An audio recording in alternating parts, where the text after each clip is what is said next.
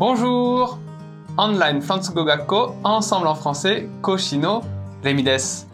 今日もとっても役立つフランス語の表現をご紹介しますね。今散歩していますが、日が暮れて薄暗くなってきましたね。この日暮れというフランス語の表現ですが、ある動物を使って言うことができますよ。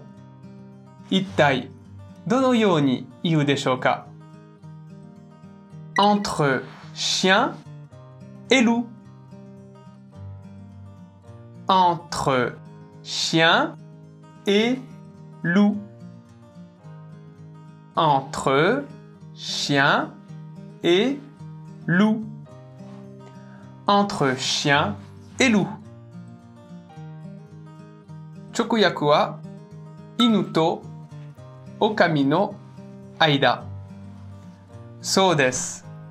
薄暗くなってくると犬と狼の区別がつかなくなってしまうことから日暮れという意味で使われますよ。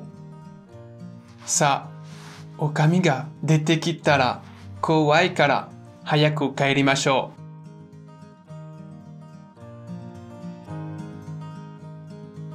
さてもっとフランス語を勉強したいという方は Ensemble のレッスンでお待ちしています。あ bientôt!